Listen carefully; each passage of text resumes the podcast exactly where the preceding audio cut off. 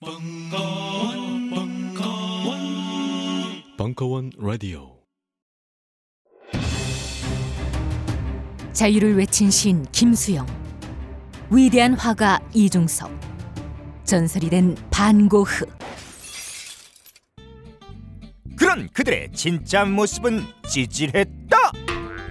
철없는 가난뱅이, 애정결핍 환자, 우리가 사랑한 위인들의 민낯. 위인전에 속은 어른들을 위한 경쾌한 반전이 시작된다. 딴지일보 인기 연재를 책으로 엮은 찌질한 위인전. 완벽하지 않아서 눈물나게 아름답고 찌질했기에 더욱 위대한 그들의 삶이 전하는 위안과 감동. 딴지일보 홀짝 기자의 찌질한 위인전. 전국 서점과 온라인 서점 딴지마켓에 있습니다. 위즈덤 하우스.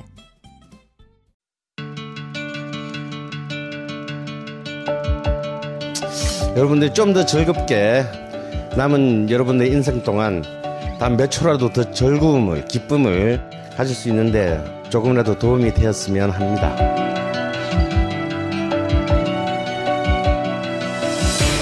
미국 역사에서부터 비엔나 궁정을 거쳐 한국 근현대사까지 강헌이 주목한 음악사의 역사적 장면들 음악평론가 강헌의 첫 책 출간 이름하여 전복과 반전의 순간 지금 바로 딴지마켓에서 구매하실 수 있습니다.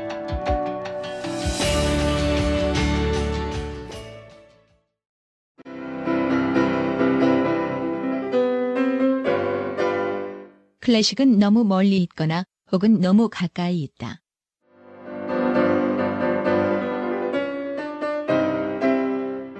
재수 없는 천재주의 예술사관이 아닌 시대 속 존재로서의 클래식 음악사. 지휘자 겸 피아노 박사의 실연과 함께하는 퍼포먼스형 강좌. 시대 정신과 음악 양식 모두를 아우르는 입체적 이해.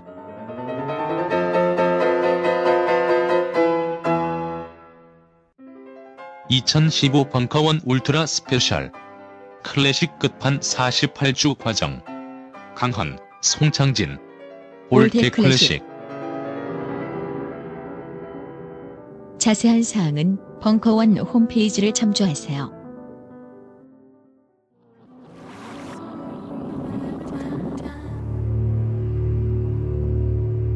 꼰대 예방 릴레이 특강.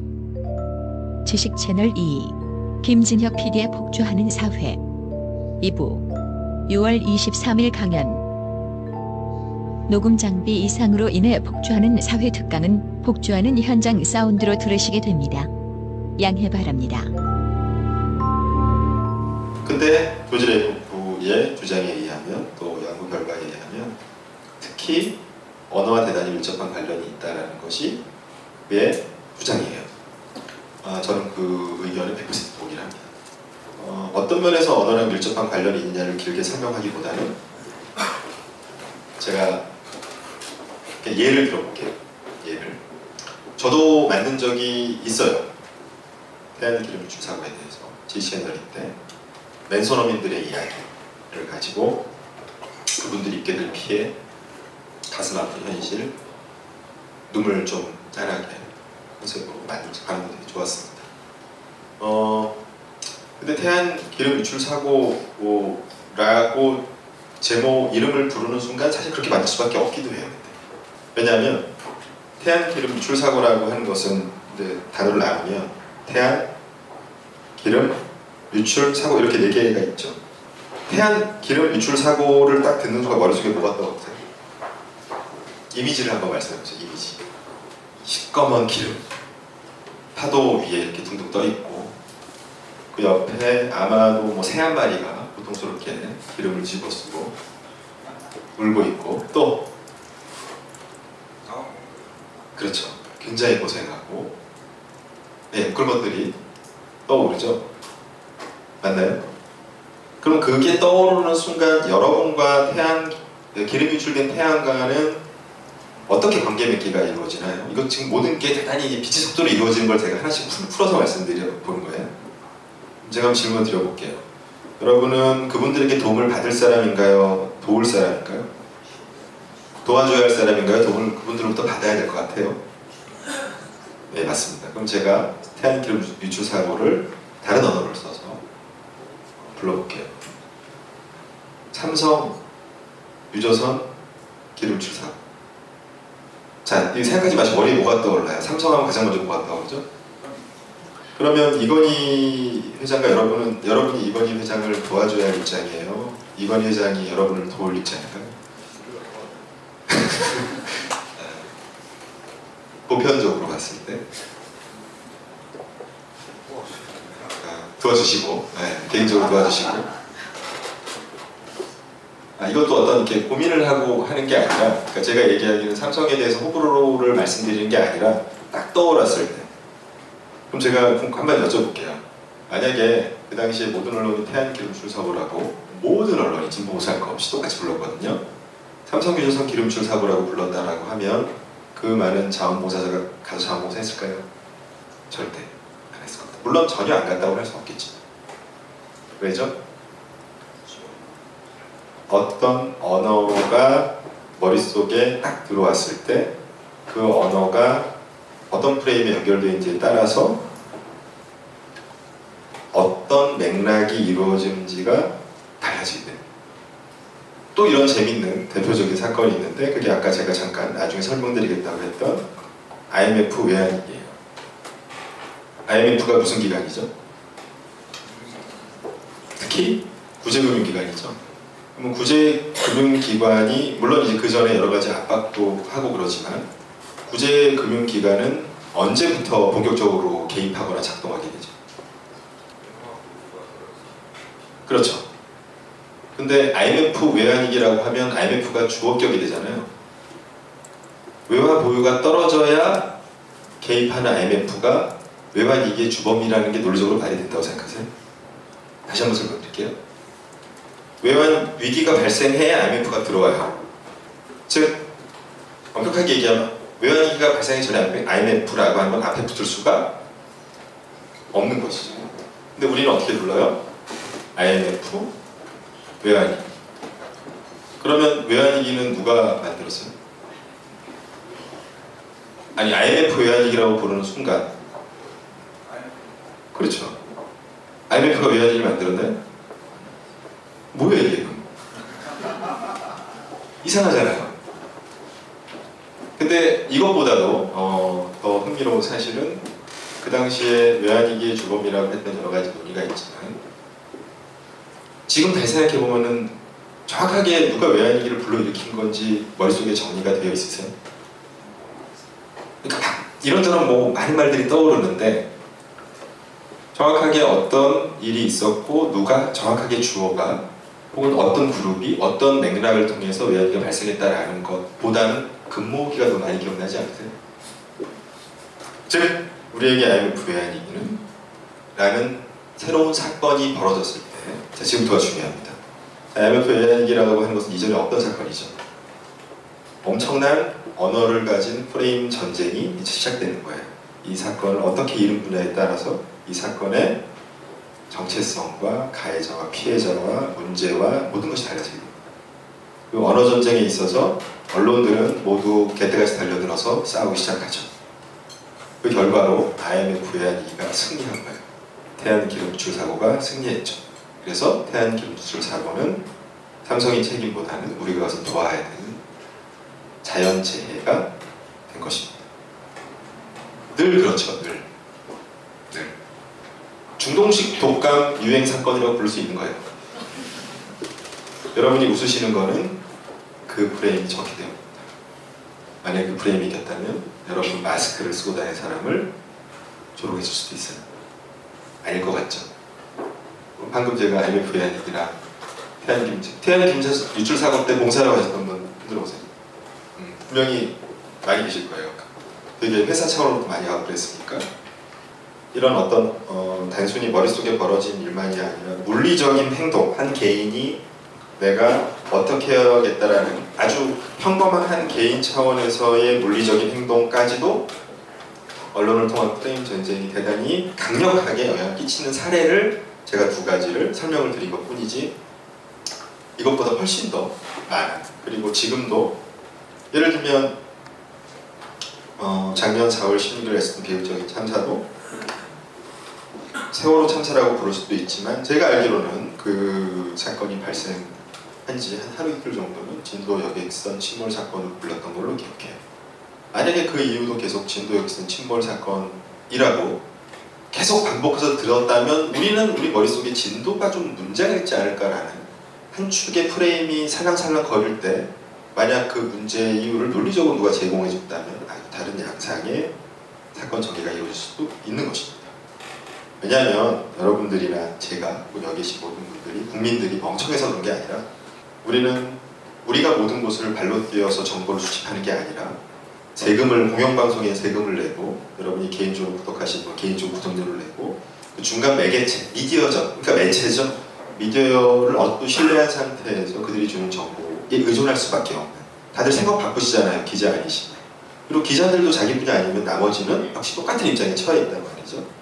그런 상태이기 때문에 여러분은 주어진 정보 안에서 자시, 자기 안에 있던 프레임과 연결시켜서 해석할 수밖에 없어요. 그거는 지적력과 학력의 문제가 아니라 그냥 우리 뇌가 그런 것이고 우리가 세상일을 접하는 방식이 그런 것뿐이고 그것은 우리 사회가 아무리 발전하고 SNS가 발달하더라도 근본적인 틀 자체가 바뀔 가능성이 대단히 낮습니다. 트위터 활성화되면 언론 죽는다 그랬지만 지금 트위터에 리트윗되는 거의 모든 정보는 1차적으로 소스가 언론이잖아요. 그럼 그건 그럴 수밖에 없잖아요. 당연히. 아무리 오마이뉴스가 신문기사를 많이 한다 그래도 한계가 있는 거죠. 업으로 밥을 그걸로만 먹고 살 수 있는 사람이 아닌 이상이야.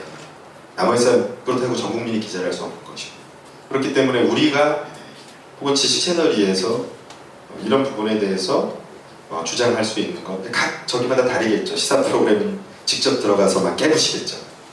채널 그건 아니고 생각과 관련된 거니까 아, 우리의 에, 생각의 회로도가 이렇습니다. 참조하세요. 뭐 이런 정도의 말씀을 드리는 것이죠. 어, 특히 더 이런 부분에 대해서 예민한 이유는 음, 우리나라 언론 상황이 썩 좋지 못하기 때문에 어, 그것을 저는 꼭 단순히 예, 뭐 이념 편향성이라거나 정파성만의 문제라고 보지도 않고요. 상업성, 어떤 천박한 어, 현마 저널리즘, 또 너무나 관행하는 출입 처제 등등 아주 여건이 전반적으로 좀 안 좋아요. 그렇기 때문에 특히 더 어, 안타깝지만 또 수고롭고 귀찮으시겠지만 개개인이 그러네요. 이거 이렇게 말하다 보니까 지금 메르스에 대처하는 정부의 권한 권한 사항이 비틀지는데 개인 위생을 하는 손을 열심히 씻는 수밖에 마스크 열심히 쓰 이게 참 안타까운데 예, 저도 뭐 지금도 아주 떠났다고는 할 수는 없지만 언론이 민원에 포함된 이론으로 죄송하게 생각하고요. 그래도 현실은 현실이니 그런 부분에 대해서 지지채널 위해서 말을 해야겠다고 생각해서 많이 했고 미니다큐 역시도 그런 큰 틀 안에서 사실 이제 진행을 되고 있다라고 하는 것입니다. 특히 이런 부분에 대해서 좀 끔찍하게 느꼈거나 아, 또 어떤 절절하게 필요성을 제가 주장할 때 헬렌 켈러 사례를 마지막에 꼭 들어요. 어, 헬렌 켈러 사례 같은 경우는 지금 제까지 제가 아, 지금까지 얘기드린 어떤 모든 아, 이런 어떤 조합들이 이제 최악의 상황이 됐을 때 어떤 결과가 되느냐가 이제 정확하게 헬렌 켈러거든요. 제 채널에서도 이제 제가 연출했던 편은 아니지만 헬렌 켈러 편이 이제 있어요. 음, 거기서 얘기하는 것은 이제 그게 대단히 광범위하게 이런 잘못된 어떤 사안이 그 일부만의 정보가 선택되고 프레임이 또 강력하게 엮이고 시간이 오래 걸리면 어떤 일이 벌어지느냐인데 이런 거죠. 그 헬렌 켈러 편의 내용에 미국의 한 고등학교 선생님이 입학한 애들인지 졸업한 애들인지 잘 기억이 안 나는데 매년 학생들에게 물어본대요. 혹시 헬렌 켈러가 아 먼저 헬렌 켈러에서 다 아시죠? 들어본 적 있으시죠? 두 번째 질문이 헬렌 켈러가 20살 때부터 죽을 때까지 뭐 했는지 아는 사람 이렇게 물어본대요. 그러면 애들이 다들 꿀먹은 벙어리가 거예요. 미국의 고등학생. 자, 아는 분은 대답하지 마시고 손만 드세요. 헬렌 켈러가 20살 때부터 죽을 때까지 뭐 했는지 아시는 사람 손 들어보세요. 모르시는 분들 훨씬 많죠. 그럼 이제 아는 분은 그냥 혼자 계세요? 당분간? 아는 체 하지 마시고 어, 본인이 본 위인전기 중에서 어, 그 인물이 알고 있는 위인전기 중에서 인물이 사망을 하지 않았는데 20살에 좋은 대학에 갔, 같다는 이유로 끝나는 위인전기를 헬렌 켈러 말고 딴 거 보시면 돼요. 그러니까 위인전기라는 건 보통 태어나서 죽을 때까지. 헬렌 켈러는 언제까지? 태어나서 대학에 입학해. 참 한국적이네요. 그러면 만약에 여러분이 이순신 위인전기를 샀는데 한참 재밌게 읽다가 무가금지하고 딱 끝난 거예요. 그럼 여러분은 순간 막 분노가 치밀어 오르면서 출판사 막 서점 막 그죠? 하지만 여기 계시는 분들도 힐렌 켈러가 설반생 돈 가서 대학 가서 끝났다고 해서 아무런 불만이 없죠. 두 번째는 어, 세 번째 질문. 제가 지금 이야기를 말씀을 드리기 전에 본인이 헬렌 켈러가 20살 때부터 죽을 때까지 뭐 했는지 몰랐다는 걸 아셨다. 나는 헬렌 켈러가 20살 죽을 때까지 모른다는 거를 제가 이 질문을 드리기 전에 아셨던 분 별로 없죠. 그죠? 이게 뭐예요? 모른다는 것 자체를 모르는 상태가 전 국민적 상황까지 퍼져 있는 대단히 훌륭한 아이템이에요, 이게. 이런 상황을 설명하기 너무 좋아요. 그러면 그러면 선택된 정보만이 어떤 프레임에 걸렸는지 한번 볼까요? 한 개인이 개인적인 어려움을 겪을 때 어떻게 극복한다? 뭐 설명서에 도움을 받긴 하지만 근본적으로 그렇죠. 어렸을 때 헬렌 켈러 얘기를 듣고 어떤 느낌이셨어요? 그렇죠. 세상을 탓하지 말고 네 힘으로 열심히 살아라. 이 어떤 가치죠? 어려움이 있을 때 내 의지로 극복한다라고 하는 거는 기본적으로 보수적 가치관이에요. 마지막으로 가장 재미있는 거 아시는 분 계신다고 했지만 헬렌 20살 때 죽을 때까지 어떻게 살았냐면 음, 뭐 이- 어떻게 설명해야 되나? 사회주의 좌파 활동가? 흥미롭죠. 과격한 막 쏟아내는. 저도 정확한 건 모르지만 제가 얼핏 훑어본 내용으로는 아, 심상정 의원보다 더 센 것 같아요. 파괴력도 엄청나요. 왜냐면 워낙 유명했기 때문에. 자 그러면 20살 때까지와 20살 이후가 어떻게? 그 개인의 삶을 떠나서 알려진 프레임이 서로 충돌한다. 그러니까 누가 뒤를 지웠다라는 모로를 얘기하는 게 아니라 네. 또 이제 이렇게 가면 또 뭐 CIA 얘기 나오고 그러는데 그거를 제가 얘기하는 게 아니라 우리의 인식을 보자는 거예요. 네, 우리의 인식을. 이런 부분이 헬렌 켈러 같은 경우는 사실은 뭐 그러 그랬다고 해서 뭐 우리 지금 삶에 뭐 큰 영향이 있는 것도 아니고요. 뭐 그렇잖아요, 사실은. 하지만 이게 어떤 다, 른 방식의 우리와 미- 직결된 아이템으로 혹은 어떤 기사로서 향후에 일어날 어떤 걸로서 오거나 혹은 이러한 어떤 우리 사고가 이런 식으로 작동한다는 거를 대단히 잘 알고 있는 누군가가 여러분이 대단한 중요한 결정을 할 때, 뭐 가장 쉬운 예로는 선거를 하거나 아니면 여러분보다 훨씬 어린 친구들이 진로를 설정하거나 애를 낳을지 말지를 결정하거나 그러니까 꼭 이 정치 사회적인 문제만이 아니라 여러 가지 되게 에, 개인적으로 중요한 지점들이 많잖아요. 인생관을 어떻게 하고 이런 지점에 있어서 우리 머릿속에 어떤 프레임이 있고 어떻게 정보를 했을 때 그거를 굳이 조작하지 않더라도 어떤 언어로 개념화 했을 때 알아서 자기 자신이 그렇게 생각하도록 대단히 잘 아는 사람이 있다면 그리고 그 사람이 마이크를 가지고 있다면 그게 어떤 전, 전달 경로든지 우리는 대단히 큰 영향을 받을 수밖에 없는 것이죠. 그리고 그 받은 영향을 그게 내가 받은 영향인 걸 모르면서 내 자식한테 다시 물려줄 수도 있다는 얘기. 그러니까 이것이 저는 어떤 생각이든 그래요. 보수적으로 생각할 수도 있고 진보적 그거는 자기 본인 선택인데 내가 어떤 경유에서 어떤 정보를 받고 어떤 내 머릿속의 프로세싱을 통해서 진보라고 생각했는지 스스로 알고 생각하는 것과 그거는 어, 어쨌든 내가 선택한 거에 가깝잖아요. 근데 그거를 스스로 모르면 혹은 모른다는 것도 모르는 상태에서 계속 뱅글뱅글 돌게 될 때 극단적으로 말하면 내 뇌는 좀비 컴퓨터가. 이거는 쇠뇌보다도 훨씬 안 좋은 겁니다.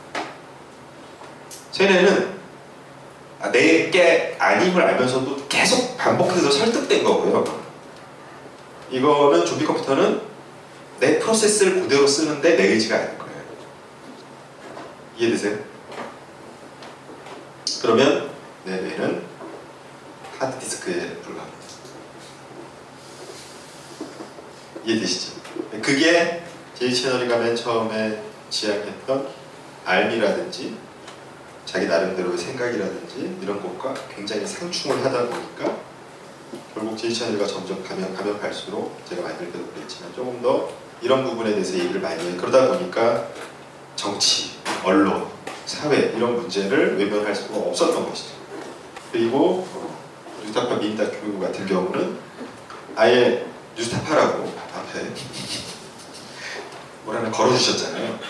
그러다 보니까 어떤 면에서 그렇기 때문에 좀 너무 막, 막 나가는 그러니까 막 나간다는 게 내용이 세다는 게 아닌 아이템이 너무 좀 사실 좀 hard하게 편중되는 아무래도 좀 내다볼 재미가 없잖아요. 지채널 아이템보다는 그럼에도 불구하고 그런 쪽으로 가게 돼 있고 또 미니 다큐 같은 경우는 굳이 말씀을 드리자면 지금 말씀드린 모든 지채널의 큰 토대 안에서 society 카테고리라고 있어요. 지채널의 카테고리가 되게 많은데 그 중에서 human이나 human도 좀 적고요. 거의 society 카테고리에 해당하는 아, 그런 아이템들 위주로 어, 만들어지고 있다. 두 번째로는 이 내용이 기존에 여러분이 보셨던 G 채널이보다 조금 더 직접적으로 만약에 느껴진다면 그거는 아이템 자체의 문제보다는 제 채널 이때보다 조금 더, 어, 더 들어가서 얘기하려고 하는 좀게 있어요. 노력이. 적당히 얘기다 빠지는 게 아니라 조금 더 어, 감론의 지점들을 좀 자세히 묘사한달까요? 굳이 뭐 어떻게 말씀드리면 될까요? 그러니까 우리가 뭐 숲을 그린다라고 하면 그냥 뭐 나무 그다음에 이제 시냇물 흐르고 이 정도만 그려도 대충 숲인 줄 알잖아요. 근데 그 뒤에 뭐 좀 이렇게 뭐 몇 개 더 그리고 막 이렇게 좀 세밀하게 좀 더 묘사를 한다 그럴까요? 뭐 그러려고 하다 보니까 러닝타임이 좀 길어지고 뭐 지금 고민이 많습니다. 그거는 이제 그게 더 잘하는 건지 아니면 오히려 어, 여러분이 생각할 수 있는 여백을 뺏는 건지 근데 어떤 분들은 뭐 좋다고 하고 어떤 분들은 싫다고 하고 그건 뭐 늘 그렇지만 그래서 그건들 고민하고 있긴 하지만 어쨌든 큰 틀에서는 차이는 없다. 계속 그런 아이템들을 발굴하고 계속 만들고 있고 앞으로도 만들 것이고 그렇습니다. 어 시간 기동차였어요. 어 일단은 질문 받기 전에 한말더 첨언을 하자면 아까 이제 프레임이 그러면은 이런 궁금증이 있으실 수 있어요. 왜 우리 머릿속에 왜 프레임이 왜 있는가요? 뭐야 걔? 근데 이제 제 주장은 아니고 프레임 개념을 어, 설명한 조지 레이코프의 설명에 따르면 어, 애초에 우리가 말을 그렇게 배웠다고 하네요. 자세한 거 알고 싶으신 분들은 그분 그분이 쓴 책을 보시면 되겠지만 쉽게 얘기하면 어, 우리가 어떤 단어를 그러니까 뭐 예를 들면 엄마라는 개념, 그러니까 엄마라는 거를 처음에는 엄마 엄마 엄마 엄마 하니까 엄마 한 거잖아요, 그냥. 소리 듣고 따라한 건데 얘가 정말 엄마와 아빠를 구분하기 시작해서 엄마를 부를 때는 어떤 걸 이해해야 되는지 라고 할 때 그게 프레임이라는 거예요. 뭘 이해해야죠? 엄마 아빠를 어떤 프레임들이 머릿속에 들어가야 그걸 명확하게 구분할 수 있나요? 한 개도 아니에요. 자, 성별을 구분할 프레임이 머릿속에 들어가 있어야 되고요. 가족 개념에 대한 프레임도 필요해요. 그리고 가족과 가족이 아닌 구분. 그러니까 무슨 얘기냐면 우리가 어떤 어- 엄마라는 말은 그냥 엄마가 아닌 거예요. 심지어 거기 뭐가 있어요?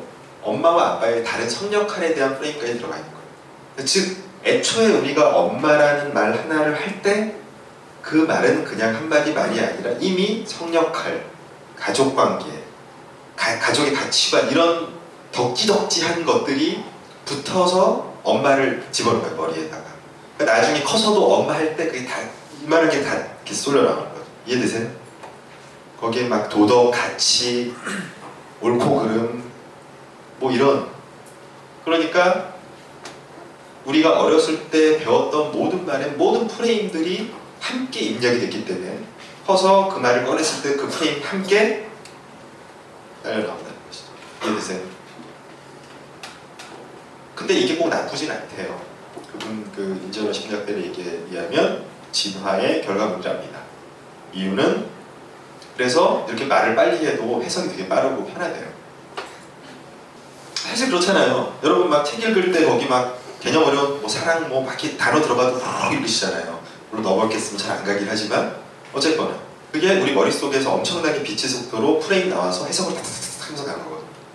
근데 문제는 아까도 말씀드렸지만 너무 효율적이지만 이게 오토다 보니까 그러니까 지가 알아서 하는 거지 야 소- 내, 내 머리한테 야 이 이거 맥락할 때그 프레임 쓰지 말라고 내가 스탑을 할 수가 없는 거예요 일반적인 상황에서 이해되시죠?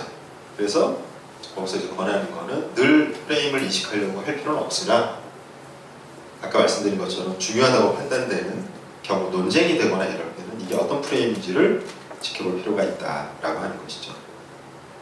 에드워드 모로 이 오늘 볼 수 있을지 안 볼수 있을지 모르겠지만 메카시랑 싸웠던 유명한 미국의 언론인인데요. 예전에 이 사람이 메카시랑 때 엄청난 프레임 전쟁을 합니다. 오늘 볼 수 있을지 모르겠지만 이 사람이 쓰는 말 자체 하나하나가 엄청나게 전략적이에요. 겉으로 보면 어, 말 잘하네. 어? 아, 지금 미국인 손석희구나. 비슷해요. 이게 약간 이미지도.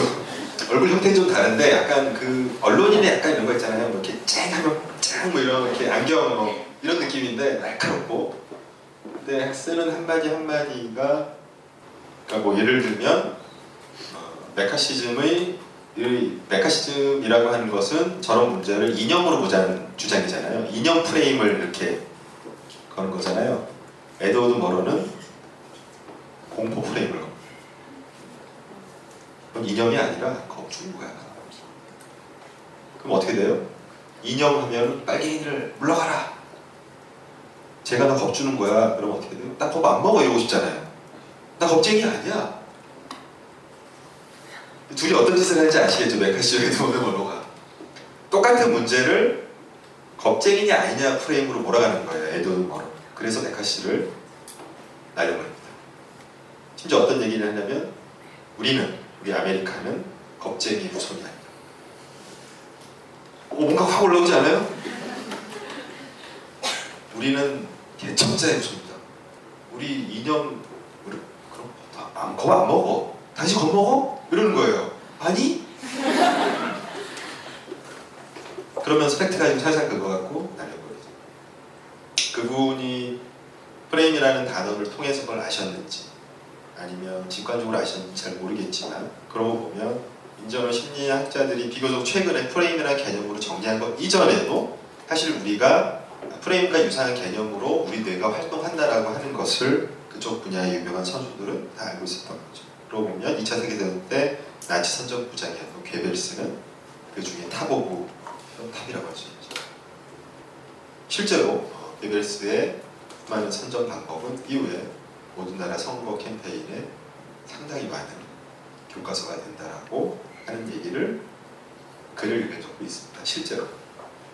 그러고 보면 지금 대한민국에서 벌어지는 모든 프로파간다나 프레임 전쟁의 저 끝에는 개별사 형님이 계신지도 모르겠어요. 네, 아, 농담이 아니라 진짜 상징적인 의미가 아니라 마치 우리가 뭐 시약 같은 거 얘기하잖아요. 아리스토텔레스 뭐 우리랑 무슨 관련 있어요? 그런데 스토리텔링 뭐 이런 얘기 하듯이 그리스산을 얘기하듯이 약간 이건 어, 저기 뭐죠? 약간 살짝 어, 다른 얘기긴 하지만 제가 개별스 편을 만들면서 지- 가장 흥미로웠던 지점은 뭐 한가 뭐, 뭐한 문장만 달, 나에게 주면 누구든지 범죄자로 만들 수 있다 만이 아니라 제가 정말 놀라웠던 건 개별스가 모든 가정에 라디오를 보급하고 히틀러의 아주 사소한 일상까지도 거의 24시간 제대로 보도했다는 거예요. 이거 저기 아니에요? 마이 리틀 텔레비전 무한도전이잖아요. 여러분이 길거리 지나가다 유재석을 보면 어떤 느낌 드세요? 그 사람 유재석은 여러분을 한 번도 본 적이 없지만 대단한 천재죠 괴벨스. 그 재능을 안 좋게 써서 문제긴 하지만 친숙함이라고 하는 즉 저는 프레임이라고 하는 부분만 얘기했지만 정서적인 면까지도 굉장히 간파하고 있다. 근데 문제는 개별스 같은 사람이 또 우리에게 어떤 무언가를 할 때 우리가 거기에 대해서 어느 정도의 셀프 필터링요, 뭐좀 그럴싸하게 얘기한 미디어 수용자 교육적인 어떤 지적인 최소한의 수준, 검열 어, 검증 기준 이런 부분에 대해서 내적인 뇌의 힘 뭐 이런 게게 필요하다라고 지금도 믿고 있고 제가 이거를 처음 아, 채널 미니다큐 만들기 전보다 시간이 가면 갈수록 더 필요하다는 생각이 사실은 더 많이 그만큼 여러 가지 미디어 어, 환경이 안 좋아지고 있고 그거는 꼭 무슨 단순히 아까도 얘기했지만 이념 편향적 이런 문제만이 아니라 정보가 너무 다편화되고 많이 여러분에게 쏟아지다 보니까 어, 그 맥락에 대해서 헷갈릴 가능성이 훨씬 높아지고 있어요. 그렇기 때문에 점점 더 한 개인은 정보 해석에 있어서 많은 스트레스를 갖게 되고 그래서 어, 뭐랄까 소외가 되게 보편화되는 맥락과 사실과 진실로부터 스스로 포기하는 이런 사례들이 속출하고 이것의 가장 큰 수혜자는 현재 정보를 통제하고 있는 이들이겠죠. 그래서 지금 아까도 미니다큐 관련해서 작가랑 어, 탈정치와 관련된 아이템을 해보자 뭐 이런 얘기를 했었는데 뭐 쉽게 얘기하면 어, 그렇게 이제 여러분 진, 진절머리 내거나 힘든 환경에서 떨어져 나가고 그렇게 됐을 때 이미 정보를 가지고 있는 사람들이 더욱더 권력이나 정치 깊숙이 관여하는 악순환이 거죠. 어, 그럴 경우 뭐가 무력화되죠? 민주주의가 무력화되죠. 총칼로 짓밟지 않고 얼마든지 민주주의를 무력화시킬 수 있는 방법을 이 나온 셈이죠 이미 사실은 그 우리나라만의 이야기는 아니에요. 과거에 무솔리니가 한번 해먹었대요 이렇게. 정치 같은 더러운 거는 여러분이 신경 쓰실 필요 없습니다. 제가 하겠습니다. 말이 안 되는 소리지만 어? 네. 이렇게 노골적으로 얘기 안 하겠죠 세련되게. 뭐 그런 아이템을 준비하고 있고요. 어쨌든 제가 대충 어, 제 채널이 유튜버 미다까지 해서 전반적으로 어떤 결을 가지고 있고 어디까지 어떤 과정을 통해서 왔는지는 좀 러프하지만 설명을 드렸고요. 어, 시간이 한 20분 정도 남았는데 궁금하신 점 있으시면 오늘 제가 드린 범주의 질문이 아니어도 상관이 없으니까 편하게 질문 주십시오.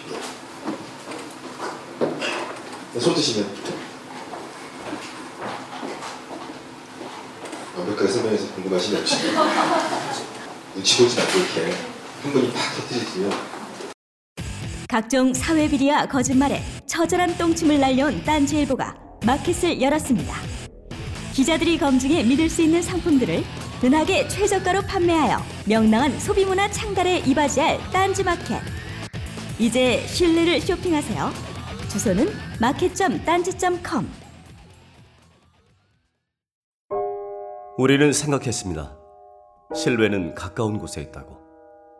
우리가 파는 것은 음료 몇 잔일지 모르지만 거기에 담겨 있는 것이 정직함이라면 세상은 보다 건강해질 것입니다. 그래서 아낌없이 담았습니다.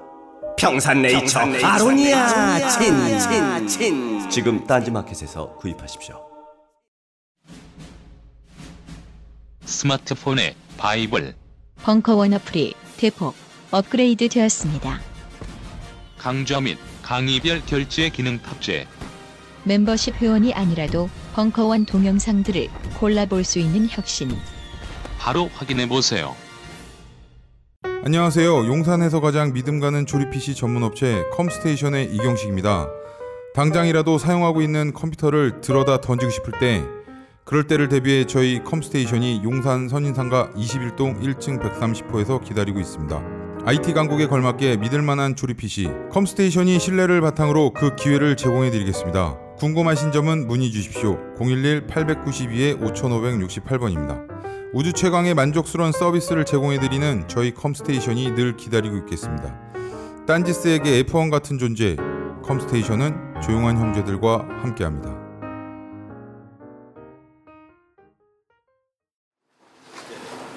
우리 뒤에 수드션 예 먼저.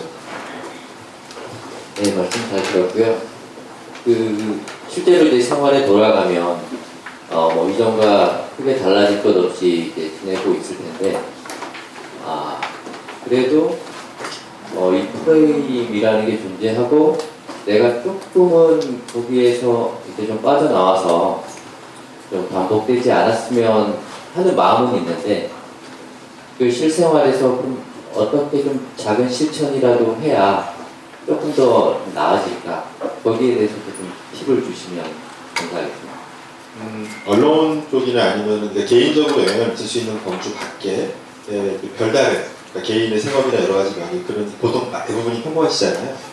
그런 분들 같은 경우에는 뭐 내가 어떤 행동이나 어떤 변화를 할수 있으실까라고 질문한다면 좀 뻔한 답변인지 모르겠지만 그렇게 예, 그런 걸 업으로 삼고 앞에서 뭔가 하는 어떤 그룹 혹은 분들에게 좀 여러 면에서 꾸준히 좀 후원이나 힘을 주시는 게 저는 가장 효율적인 방법이라고 생각을 합니다. 네, 너무 뻔하다고 할지 모르겠지만 왜냐하면 그렇다고 뭐 갑자기 지금 뭐 다른 걸 하시기가 이런 게 어렵잖아요. 그리고 이제 굳이 개인적으로 어떤 영향을 줄 수 있다면 어, 이후에 이런 문제에 대해서 어, 주위에 이, 의견이 다른 분들과 이, 이야기를 나눌 때 어, 그런 부분들을 좀 이해를 한 상태에서 이야기를 하게 되면 좀 다른 다른 차원의 그러니까 이전과는 다른 보다는 좀 더 다른 차원의 논의의 발전이 조금이라도 진전이 될 거라고 말씀드리고 싶어요.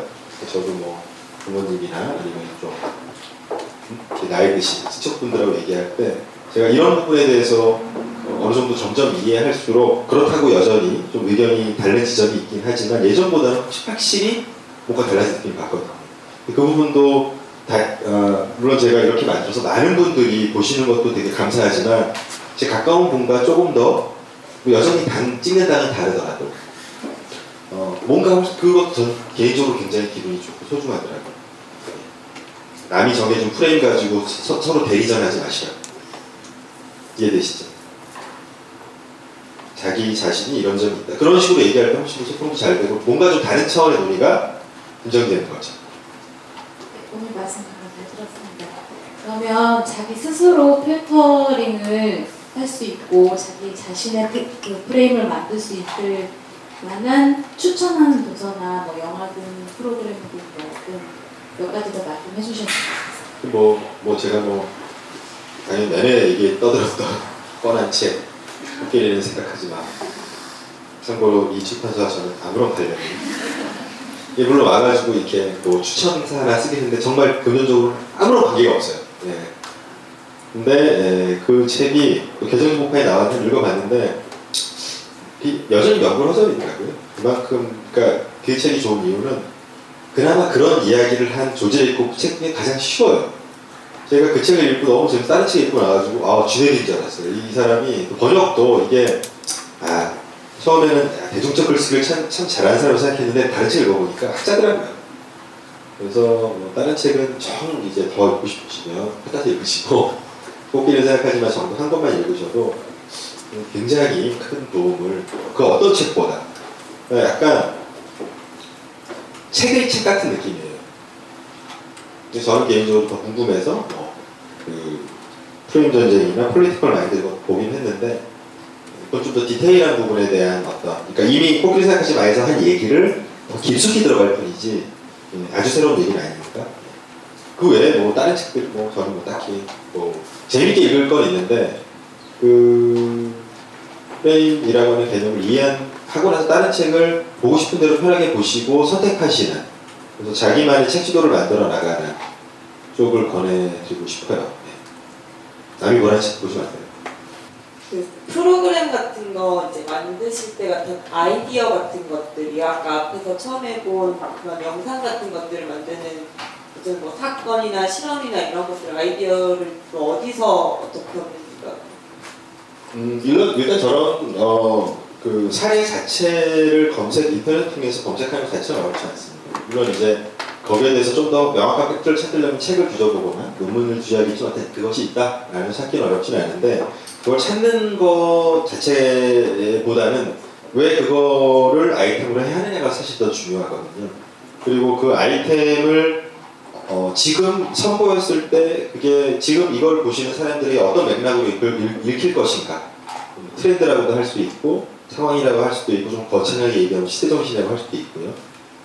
또 그 안에 네, 놓여있는 여러 가지 예, 쟁점들 중에서 어떤 것이 어떤 프레임을 갖고 있고 어떻게 연결시킬 수 있으며 어떻게 연결시킬 때 예, 연출자나 제작진이 하고 싶은 얘기를 하면서도 어, 프레임 조작이라는 음, 짓을 하지 않을 수 있는가에 대한 고민?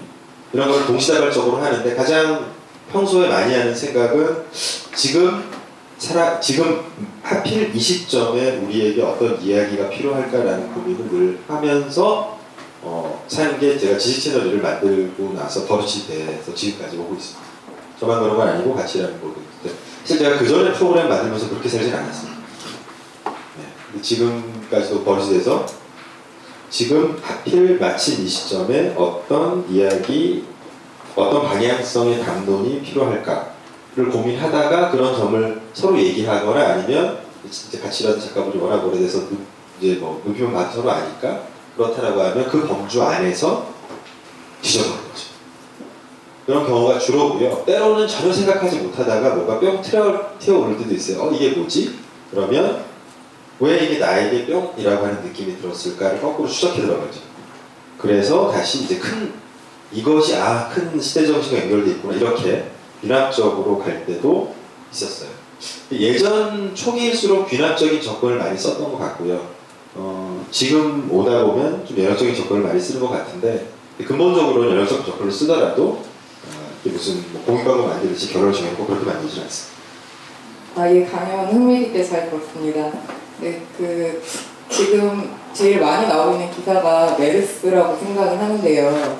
그러면 언론인으로서 지금 메르스에 대해서 언론이 어떤 이슈를 가지고 이야기하고 있는지, 그래서 어떤 게 중요하고 어떤 게 덜 중요한지를 되게 구분하기 어렵거든요, 제 입장에서는. 너무 많죠 기자가. 예. 그리고 특히 이제 제가 생각을 했었던 거는 그 삼성병원 같은 경우도 예를 들어서 암병동처럼 진짜 지금 바로 병원이 폐쇄가 되면은 이제, 이제 되게 급하게 막 항암을 막 맞아야 된다라던가 그런 식으로 이제 가, 가고 싶지 않아도 가야 되는 환자들이 분명히 존재를 하잖아요. 네. 근데 실제로 그런 거에 관한 기사는 저는 본 적이 없거든요. 그랬을 때 저는 이렇게 메르스에 대해서 엄청 많은 기사가 있지만 사실은 좀 중요한 기사들은 좀 빠져 있는 게 아닌가 그런 생각도 좀 하긴 했는데 어, 어떤 식으로 지금 언론과 메르스에 대해 생각을 하시는지가 좀 궁금합니다. 음, 이게 그래서 우리나라 언론의 불행인데요. 어, 현재 메르스와 관련돼서 나오는 어떤 어, 몇 가지 큰 줄기의 프레임들이 보이는데 일단은 이제 가장 어, 많이 하는 게 정부의 이제 방역과 관련된 무능이라는 게 하나 있고 어, 두 번째는 정부 쪽에서 이제 하고 싶은 프레임은 메르스 자체가 아, 중동식 감기냐 아니냐. 그러니까 뭐냐면 어, 그러니까 한쪽은 크게 한쪽은 어, 병 자체에 대해서 프레임을 잡기보다는 방역 체계라고 하는 네 글자를 프레임을 잡고 싶어하고. 다른 한쪽은 메르스가 무슨 감- 무슨 질병이냐 라는 쪽으로 얘기하고 싶어. 그게 크게 싸우고 있는데 어쨌든 지금까지는 그 중독식 감기라는 말은 별로 설득력이 없는 프레임인데 즉 그러다 보니까 거의 그 두 가지 담론의 거의 모든 언론이 사실은 매몰되는 거예요. 이해되세요? 아까 놓친 부분이 많다고 그랬잖아요. 그러면 어, 좀 더 세련된 언론 환경이라고 하면 사실 중동식 감기가 뭡니까? 아니 중동식 감기고 아니고가 중동식 감기면 지금 확진자, 어, 확진자 분들 중에서 사망자가 덜 나와요. 중동식 감기면은 그건 본질이 아니잖아요. 그 에너지를 아까 말씀하신 것처럼 그러면 어쨌든 뭐 코호트를 하든 어떻게 했을 경우에 구체적으로 나오는 부분들에 대해서 담론을 펼쳐서 좀 더 효율적으로 될 수 있도록 하는 쪽으로 여론을 몰아가고 그런 걸 만들어 줘야 되는데 항상 이런 문제가 발생하면 어떤 이런 제가 보기에는 좀 비본질적인 혹은 어떤 뭐 정부가 됐든 어떤 특정 세력이 됐든 자신의 예, 이것과는 이로 영향받는 어떤 정치적인 이해득실 에 focusing이 맞춰진 프레임을 들고 나오다 보니까 이 자체로 싸우는 것도 좀 소, 소, 소모적이지만 그러느라고 그러니까 쉽게 얘기하면 첫째 노동상 같은 누락들이 계속 발생하는 거예요. 이게 반복되는 거죠 쉽게 얘기하면. 근데 저는 어쨌든 큰 줄기로 그 비판하는 것도 방역 체계라고 하는 이게 과연 효과적으로 대처가 된, 됐는가? 그러니까 이- 그러다 보니까 깊이 또 들어가지 못하는 단점. 그러면 방역 체계가 제대로 안 돼서 왜 어떤 한 사람의 문제인가? 아니면 운영상의 문제? 컨트롤 타워, 컨트롤 타워가 누구죠? 메르스 사태? 이렇게 끝날 거예요, 제가. IMF 외환위기 똑같잖아요. 늘 식이에요. 그러다 보니까 나중에 여러분이 예를 들어서 박근혜 대통령을 별로 지지하고 비판적인 입장이라면 박근혜 대통령에 대해서 지지하는 분한테 막 싸우다가 이렇게 물으시잖아요. 박근혜 대통령이 구체적으로 뭘 잘한 건데 그럼 막상 할 말 없다니까요. 뭐 구체적으로 정리가 안 되니까. 그러니까 무슨 얘기냐면 박근혜 대통령을 비판하고 비판하지 않는 문제가 아니라 어떤 지점이 있을 때 그 지점을 명료하게 하나씩 집어서 딱 규정화하는 어, 그게 단지, 단지 그거를 주장을 하는 사람들의 이득을 위한 게 아니라 아까 제가 네 번째 정도의 네, 기- 기사를 쓰는 수준 까지 정도를 하려고 애를 써야 되는데 그렇지 못하고 있다라는 거. 그리고 그 부분에 대한 아쉬움은 어, 꼭 중동식 독감이라고 주장하는 언론에게만 있는 게 아니라 어떻게 보면 어, 더 깊이 들어가지 못하고 그냥 정부가 잘못해요, 정부가 잘못해요 라고 하는 수준 안에서 뺑글뺑글 기사를 돌리는 반대편에는 좀 다른 차원의 좀 아쉬움이 존재하는 것이다. 이렇게 설명을 드리는 게 제 생각인 것 같아요.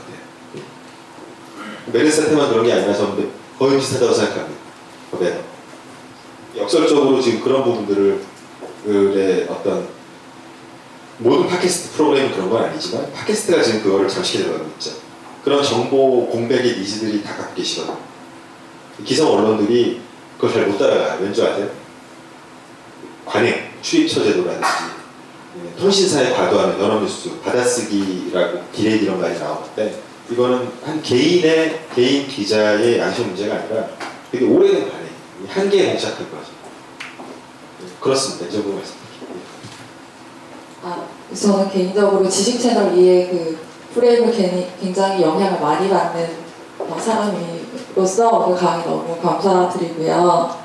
그 정치적 이슈를 좀 가리고 싶어 할 때마다 좀 안, 국민들에게 안 좋은 정치적 이슈를 가리고 싶어 할 때마다 뭐 연예인 뉴스라든지 그런 걸 터트린다는 말을 저는 어디서 들었는지 정확히는 모르겠는데 많죠. 예. 네, 그런 얘기들 많은데 거기에 대해서 어떻게 생각하시는지 궁금하고요. 두 번째로는 그래서 저도 메르스도 처음에 그런 게 너무 커질, 커질 때는 혹시 이것도 그러한 사람들과 맞물려서 그런 건 아닌가라는 생각을 했었거든요. 거기에 대해서 궁금합니다.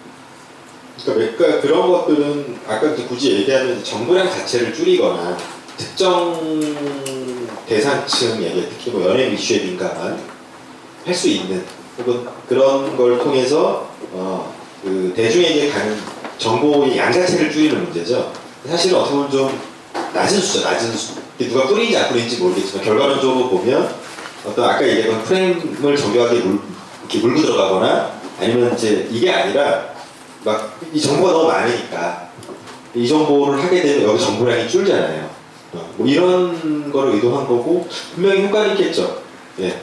왜냐하면 이쪽이 양이 많을 때 양이 많으면 평소에 이런 관련된 정치 정보를 안 접했던 사람한테까지도 전달이 되거든요. 메르스 이슈가 파괴력이 높은 건 정치에 관심이 없는 사람들도 메르스 걸리기 싫기 때문에. 예.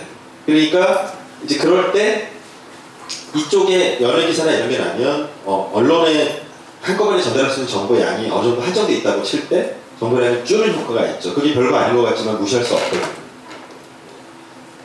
누군가 뿌린다. 그거는 제가 뭐 명확하게 확인을 하지 않아서 어, 답변을 드리기는 어렵지만 만약에 제가 아, 그런 정보를 가지고 있고 또 그런 정보를 자유롭게 취사 선택할 수 있고 언제 터뜨릴 수 있는 권한이 있다면 저는 그런 방법을 쓰겠어요.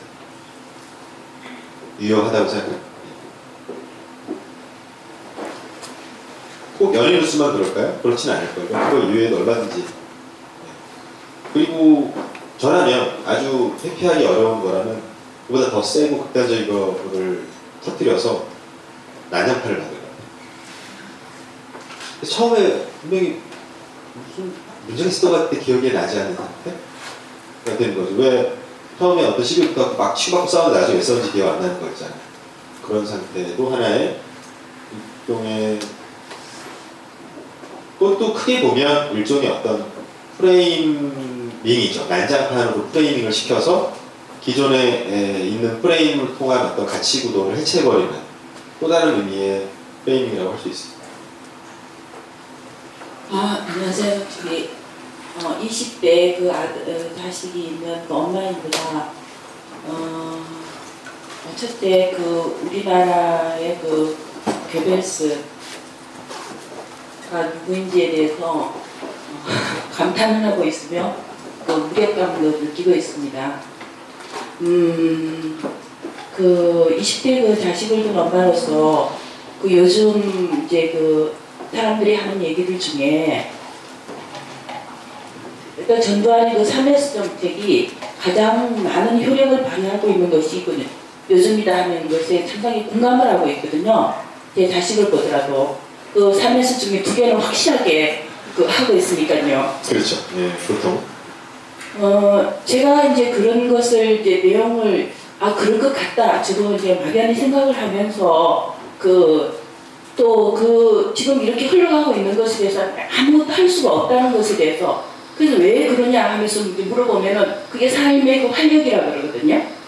자기 삶의 활력이라고 그러고 그리고 걔가 뭐 다른 딴짓을 하는 애도 아니에요. 예. 공부도 잘하고 열심히 예. 하고 함에도 불구하고 이 전반적인 그런 아까도 말씀하신 그런 프레임에서 벗어나지 못하고 하고 있다는 것을 알, 알면서 그대로 끌려가고 보고 있는 볼 수밖에 없는 그리고 내가 어떻게 조언을 해줄 수도 없고 한다고 그래도 그 조언이 받아들여지지도 않고 하는 이런 상황에 대해서 어떻게 좀 말씀을 해주실 수 있는지 이렇게 여쭤보고 싶습니다.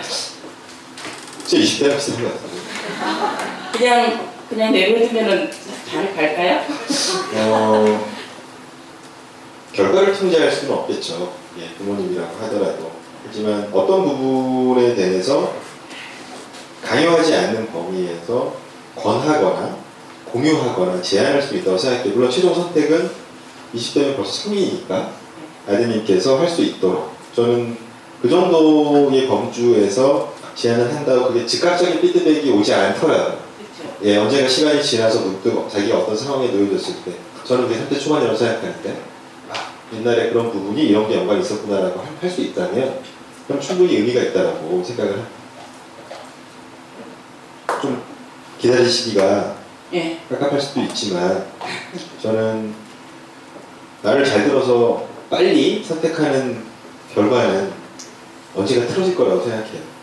시간이 걸리더라도 자기가 뭔가 깨달아서 했을 때 굳건하게 그것이 쌓아질 거라고 생각. 에, 제 아들이 아니라서 이렇게 얘기하는 것 같기도 한데 제가 책임진 것도 아니면서 근데 제 경험상 봤을 때 에, 저도 사실은 뭐 큰 속을 썩이고 잘하진 않았지만 좀 제멋대로인 아들이었기 때문에 음, 근데 제 주위를 봐도요 그런 제멋대로 자기가 선택하고 뭔가 그 결과를 다시 자기가 받아보고 선택을 하고 하는 친구들이 결과적으로 크게 봤을 때는 훨씬 합리적이고 상식적인 수준에 가까운 사고를 하는 것 같아요 나이가. 그런 위안을 좀 주고 싶습니다 그래서 분명히 저렇게 좋으신 어머님이 계시면 분명히 예, 그 영향을 받을 거라고 생각해요 예. 별 도움이 안 되나요? 코끼리 생각하지 말고 꼭 지워주세요 그리고 그럴 때 어떤 프레임을 걸 것인가. 안 읽어도 안 읽어도 뭐라고 안 할게. 이런 약간 역설적 프레임을 한번 걸어보시면 좀 평범한 프레임은 지겹다는 거죠. 예. 음, 재밌을 것 같아요. 예. 예, 그 제가 강의 끝날 때마다 하는 말은 이제 제 말은 프레임 덩어리거든요. 잘 아시겠지만 지 채널도 마찬가지고. 물론 지 채널은 그런 부분을 좀 어, 피해가는 것보다 어차피 그런 걸 인정했기 때문에 휴머니즘이라고 하는 모두가 부인할 수 없는 프레임으로 이제 몰아붙인 의도적으로 네, 좌파, 우파, 진보, 보수 어, 어린, 어른, 아이 할 거 없이 설, 설사 자기가 사이코패스라 그래도 겉으로 휴머니즘 부정할 수는 없잖아요. 그래서 노골적으로 휴머니즘 밀어붙인 거죠. 가장 넓은 프레임 안으로. 어쨌든 그럼에도 불구하고 제가 오늘 드린 말이 모두 휴머니즘 안에 있지는 않거든요. 그렇기 때문에 김시정 PD가 지치는 믿었게 만들었으니까 제 말이라고 믿지 않아요. 믿음이란 프레임보다는 여러분께서 필요하신 만큼 정보를 뽑아서 쓰시고 여러분 나름대로 사고를 하시는데 도움이 됐으면 합니다. 음, 감사합니다.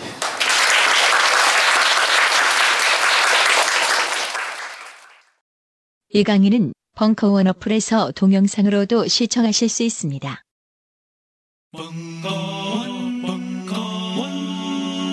원 라디오